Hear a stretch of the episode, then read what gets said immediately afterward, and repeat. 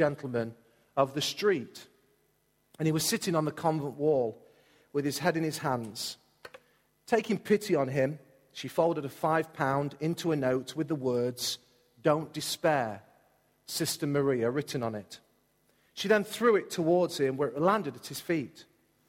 The next day, Sister Maria was told that a man was at the door, insisting on seeing her. She found the stranger of yesterday waiting, and without a word, he handed her some money. What's this? she asked. It's your £50. Don't despair came in at 10 to 1. if you are despairing, then you don't need to. What I want to do in this session is just look at two particular things if we have the time, because I'm mindful that we have planters here, and I also want to, if, I, if the opportunity allows, uh, because of time, to then look at uh, the issue of repurposing. And uh, that's a massive subject that you could take a whole day on, but there are some things that I just want to, to share from our experience here at Arena at a local level. But the first thing I want to do is address the planter. I want to address the leader. In fact, I want to address everybody. And as I was preparing this, I felt, surely not, Lord, I can't really you know, talk about this because it was completely off the subject. And I felt very, very strongly yesterday fighting with it. It's one of those things where you just fight with it, but I knew the Lord wanted me to, to, to talk to us about this because it's something I've had to learn at my cost. I want to just read from Revelations in chapter 3 and verse 1 to 3. It says there, To the angel of the church in Sardis, rise. These are the words of him who holds the seven spirits of God and the seven stars. I know your deeds. You have a reputation of being alive, but you are dead. That word dead in the Greek is a metaphor. It means to be inactive, in decline. He then says, Wake up, strengthen what remains, and is about to die. For I found your deeds unfinished in the sight of my God. It is reported and I want to be careful with this in the North American church, so I do want to be careful to contextualize it. But two thirds of evangelical church leaders that start don't finish in the United States of America. And this is according to a recent survey. Let me say the issue in most cases is not moral failure, but rather burnout and disillusionment. And at the heart of these, we can find the cause. I think we have a problem in the UK church. Educationally and intellectually, we are becoming highly qualified and informed. Wouldn't you that be the case? There's training upon training. There's all kinds of information. We're well informed. We're well read with podcasts, e-books, blogs, and sites. We have IT capabilities, strategies, campaigns. We craft mission and vision, have creative loud music and PA, fantastic lighting, ambience, conferences galore, exceptional promotional materials and websites, our local churches. We have hosting leaders, service coordinators, car park attendants, community programs, and engagement with civic leaders. Yet we neglect the very thing that will keep us centered and healthy, and the very thing that will give the new church plant real traction time alone with God every day. Now, Rick here his last point in what to look for a church planter was talking about a prayerful person. Now, let me say something to you because most of you are just getting to know me. Those around my world from the team here know me more. And I say this very carefully, but I am a very focused person by nature. i am very direct. So, I, you know, cut out the nonsense. Just tell me what's the deal and I'm very re- results driven by nature. So numbers matter a lot to me. So you can imagine my insecurity and frailties when we have a, a Sunday where everybody's gone to Skeggy for the day and I'm, and I'm here. So I'm very results driven kind of person. Let me say I love technology. I love Phil's illustration to the Inspire guys, and he's done it in our church here of our. He has an iPad, but he has a diary, he carries his Bible with him, he carries a notepad with him, he can do it all on here. I love technology. I love vision. I love goals. And I love strategy. But I've learned over a number of years that this kind of driven, entrepreneurial, go alone, giving God a hand kind of leadership is short lived and will only take me so far. And let me say, out of personal experience, a change needed to occur. And it did occur. I didn't hit a wall or face a moral collapse, but I knew I was empty. And this was many years ago. But through God leading me to certain books and certain messages, and gently and carefully and lovingly helping me, I realized that the issue was I was not spending time alone with God, and therefore my soul wasn't healthy. We've just embarked and, and, and, and, and gone through it, and we're really chuffed about it in the right sense as a church. Um, the leaders had a clear sense that we needed to encourage the church to go through a 21 days prayer and fasting, which we did. And uh, I would uh, conservatively say that at least 60 to 70% of the church engaged in that, in that thing. Whilst in my reading, I, was, I read this, and some of you, uh, uh, as I was, you're too young to even know the name, but for others, you would know it. A man by the name of Arthur Wallis, who was father of the house church movement. He says this How can we recover apostolic power while neglecting apostolic practice? How can we expect the power to flow if we do not prepare the channels?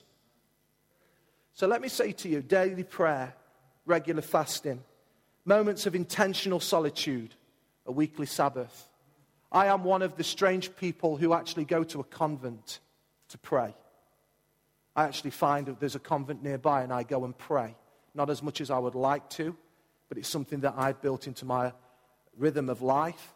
We now, as a result of David and Susan, after a meal, he really challenged me about um, uh, having a Sabbath. And since that time, you can tell him, Susan, we have had a Sabbath most of the time, regular holidays. But more than that, times where we have connected with God. Now, I can't unpack all of those things fasting, solitude, you know, Sabbaths, etc. But I can address the issue of daily, daily prayer because if you want to build healthy churches of substance and establish ministries that will last, we've got to take heed to this. I'm speaking to the planters, I'm speaking to the leaders. We want AOG church planters to be planting churches out of healthy souls, not depletion. Now, I want to just read something to you. And then what I'm going to do, just in my closing moments of this part, is I'm going to show a video. The video is from Bill Hybels, and it's called Coffee with God. The reason why I show it to you is because I guess across here, with no sense of wanting to bring any sense of condemnation to anybody, but you were like me. Your devotional life, your daily life with God was not where it needed to be and where you wanted it to be. And let me tell you, as a planter, if you do not maintain that discipline, you will not stand the test of time. You will not. So I can give you all the, we can pull out all the magic tricks, but if we neglect this, we can forget operating in apostolic power. You can have all your strategies, and I love all that, you've heard me. But if we neglect this one thing, then we are sunk. Let me read this to you. Ed Stetzer, a North American missiologist and church planter, wrote in Christianity Today. You just have to bear with me as I read it. I know this sounds basic. This was an article in Christianity Today, as I said. I know this sounds basic, but many church planters neglect fundamental spiritual disciplines. An informal survey of Nehemiah Project Church Planters North American Mission Board revealed their greatest challenge was spending time with God. I talk to church planters all over the country from many denominations, and I am amazed at how many find it difficult to maintain a quality relationship with God. They love God and they trust Him for the future of the church plant, but, most, but for most, it has become a long distance relationship. Let me tell you, church planting is a rigorous task that leaves planters physically, emotionally, spiritually drained. Church planters are busy and stressed. The inherent instability of church planting places constant pressure on these alpha leaders to excel. They feel that every sermon, every service, every advertisement, every contact, every event must be exactly right for them to succeed. Performance pressure overwhelms their theological moorings as to who they are in Christ, creating an incessant anxiety which drives them even further into to the work that drains them. It's a vicious cycle. Anybody know what I'm talking about? Finding rest in the presence of God is the only answer, but rest rarely comes from the planter's mind, is a vortex of what must be done next. Next becomes the enemy of God's work in their lives now. Consequently, the planter's relationship with God gradually erodes over time, leaving him spiritually dry and empty. Listen to me being tired is just part of planting a church. You will be tired.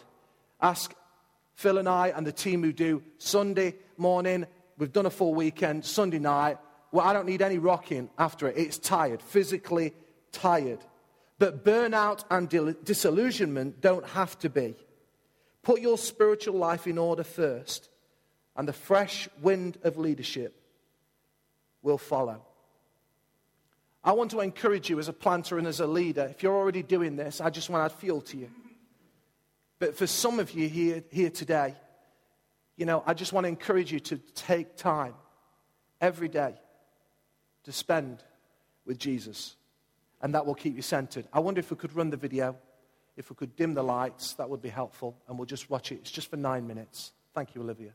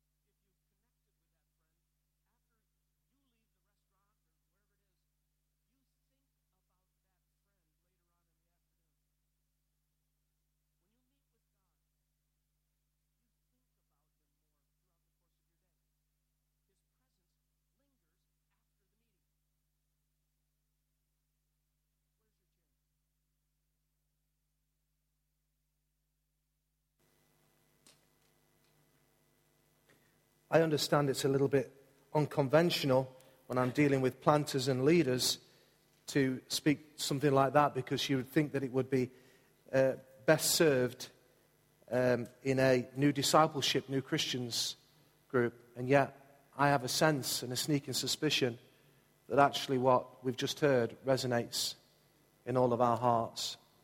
Can I encourage you, please, as a planter, to find your place where you can meet with God every day? So, now on to what do we do with regards to the planting, the repurposing. I have 15 minutes. And uh, it is impossible to uh, address this subject in, in the time that allowed, but I just want to look at there are four things for us to consider that I think we should consider. There's probably more. Rick would have more. And what excellent sessions so far we've had in terms of the breakout sessions, and Rick and John. Absolutely fantastic. But there are four things for us to consider in terms of repurposing a church. I want to say the first thing we should do is you've got to know your past.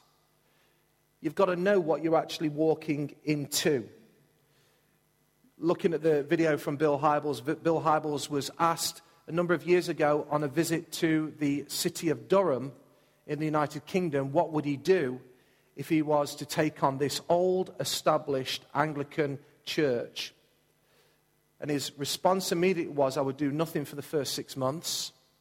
I would find out the history and the past, and then we would move forward from there.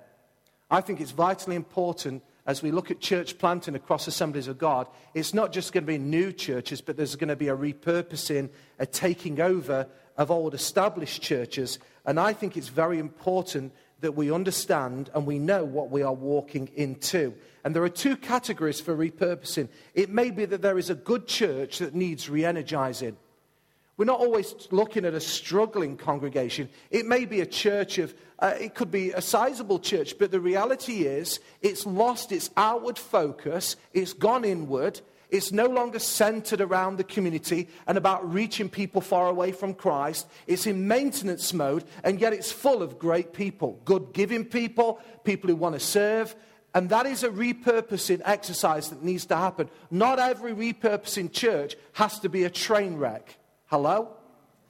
So some of the opportunities that I believe that are going to come to assemblies of God are going to be through churches that you know, are relatively good, but they need repurposing. But of course, there's the other side to it, and that would be our journey in terms of a failing church that needs killing.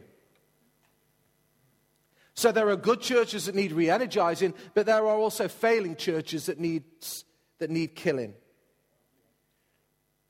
You see, you have to understand in knowing your past, what have I inherited? What am I inheriting?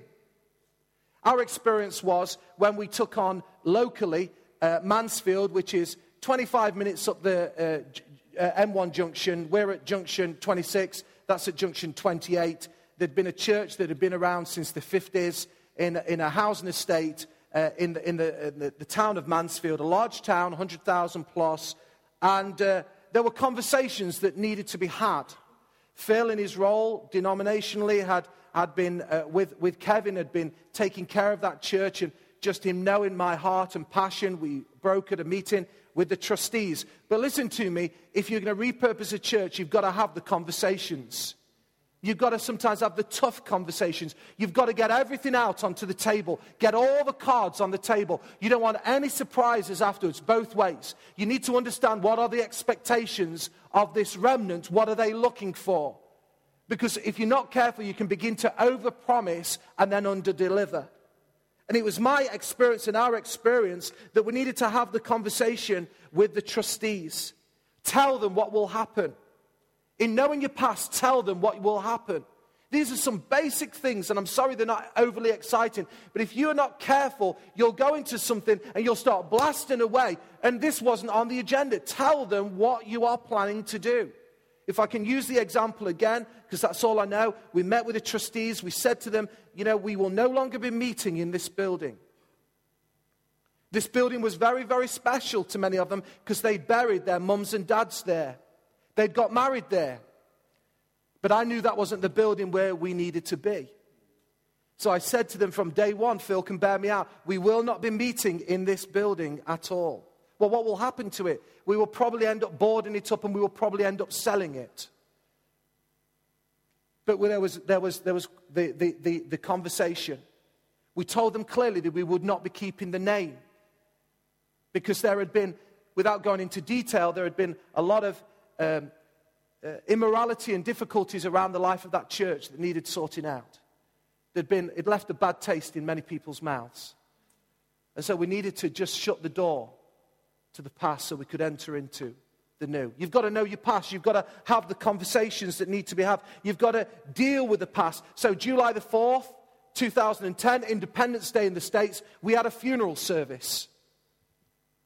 We had a funeral service. This is our part of our repurposing. We didn't carry the coffin in, but we told them that this was the last service. We was now honoring the past. So, have you ever been to funeral services where they're talking about somebody and you know what they're really like and you don't know who they're talking about who's in there?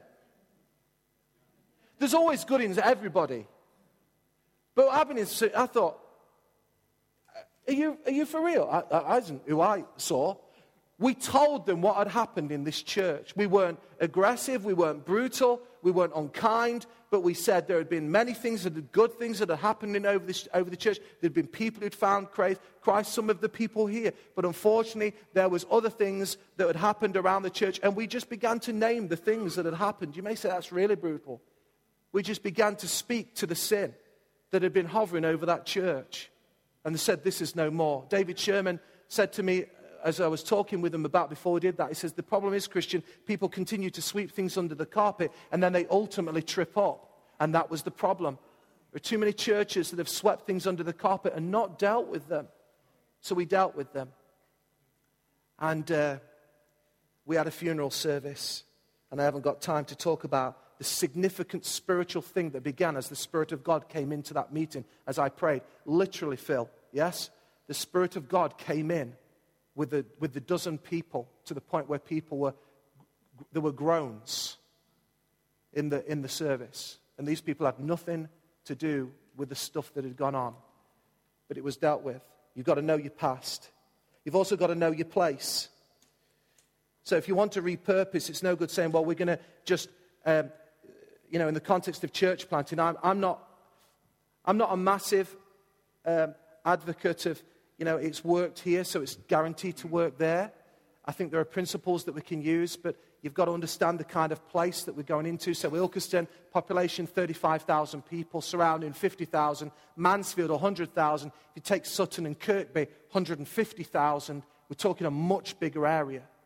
We need to understand our place, know your place, know what you're working with. Rick mentioned that in terms of some of the research that you can make. I've got files of information about the, the demographics, the statistical reports, knowing what's happening in terms of the councils and the police, etc., etc., etc., around the area. You've got to get to know your place, and then you be, can begin to speak and reach into that place. We haven't got time to, to, to unpack that. You've also got to know who is your audience. Who am I trying to reach? What are my surroundings? Who am I going after? These are all questions that need to be asked before you go into a repurposing context. We had a very, very clear strategy of what we wanted to try and do with regards to Mansfield. It was centered around a Sunday gathering, it was a Sunday night church. We were committed to booking the trend of not just saying it had to be through Sunday mornings, but we were believing that Sunday night church could grow again. And some of you who think, well, Sunday night church is done, you know, if you feel God speaking to you, go for it. God can, God can work through any time in the day. God can do anything. If He's spoken, I was speaking to Steve uh, Peach. Where is Steve? Steve was just talking to me about some of the things that some people had said to him, oh, it won't work, and he's just doing it. And I believe it's going to work, Steve, for you. I really believe it's going to work with all my heart, and God's going to bless you way beyond what you thought, as we heard this morning. So, know your place, know your people. What I mean by that is deploy your team. We've again heard that. Understand who you've got to work with. Work in the context of team. We have a, we have a statement here that's that's, that's around. We have to defer and prefer. If you are forever wanting the glory, guys, if you're forever wanting to be the man who scores the goals, then you need to grow up. and ladies. If you're always wanting to be in the limelight, if you're always been, going to be one to be the shining star, then you need to really sort your attitude out because it's not going to get you very far. It really isn't. You know, when we brought, um, when Phil came into Arena Church, I had to navigate my way through. Well, what, what do I do now when people start giving him rounds of applause as he's preached a message and he comes off the stage? And let me tell you, that happens most weeks, and they never give me a round of applause at all. I got, I got nothing. How am I, how, what is that going to do for me?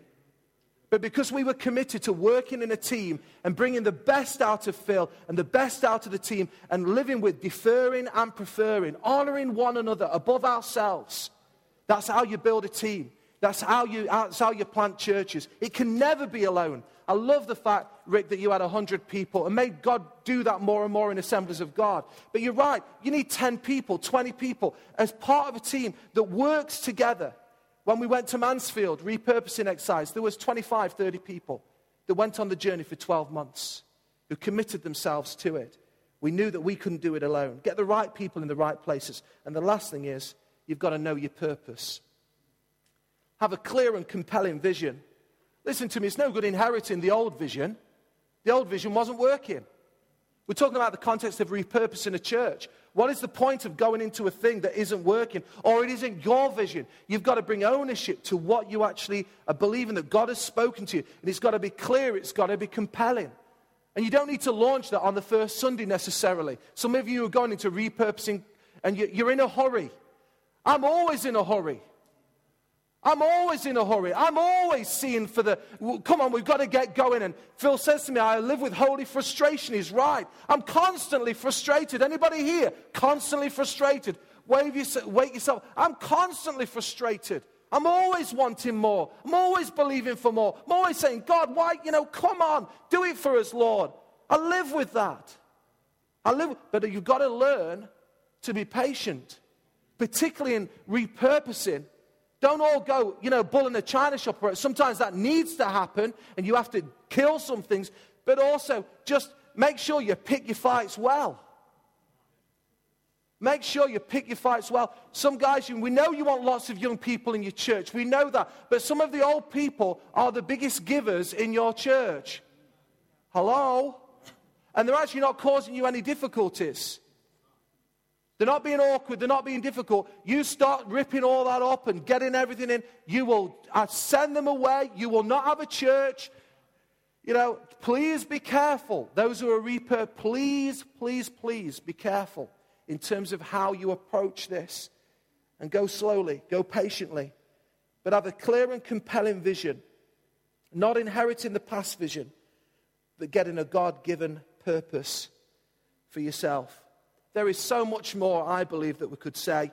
And I'm sure Rick and Grayson and other people, Chris and other guys could, you know, there's many people around this room who have repurposed, who've been involved in repurposing churches. But there's some of the things that have just been a guide to me as I've just took some notes down, just to help me, just guiding me through in terms of how we go.